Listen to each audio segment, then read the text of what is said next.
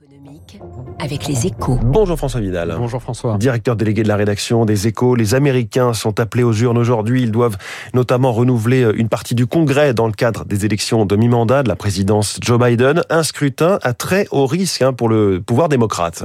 Oui, traditionnellement, les, les midterms hein, ne sont pas favorables au président en place. Hein, et sur le papier, tout semble réuni pour que le revers soit particulièrement cinglant cette fois-ci.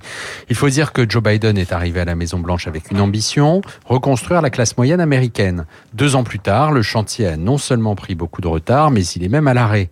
Certes, dans la foulée de l'élection, de nombreuses mesures ont été prises pour soutenir le pouvoir d'achat des ménages, mais la flambée inflationniste a tout changé.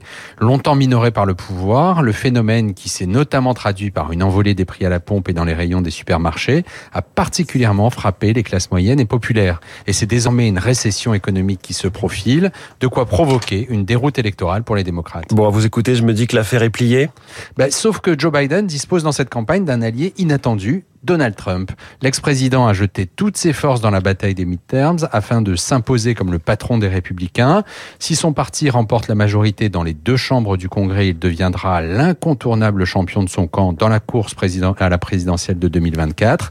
Et c'est précisément cette perspective qui pourrait susciter un sursaut de mobilisation de la part des électeurs démocrates. Une forme d'union sacrée comparable à celle de novembre 2020 qui avait porté Joe Biden au pouvoir. C'est en tout cas l'espoir de la Maison Blanche. Alors le verdict sera dans moins de 24 heures. Hein. En attendant, ce qui est sûr, quel que soit le résultat, c'est que les États-Unis se réveilleront demain matin plus divisés que jamais. Merci François Vidal. La une de votre journal Les Échos ce matin, la pression qui monte sur l'industrie en matière d'émissions de CO2. Les Échos où l'on apprend aussi que le marché de l'audio souffre, sauf pour les enceintes portables. Eh bien, on en parle immédiatement avec la star de l'écho. Il est 7h30.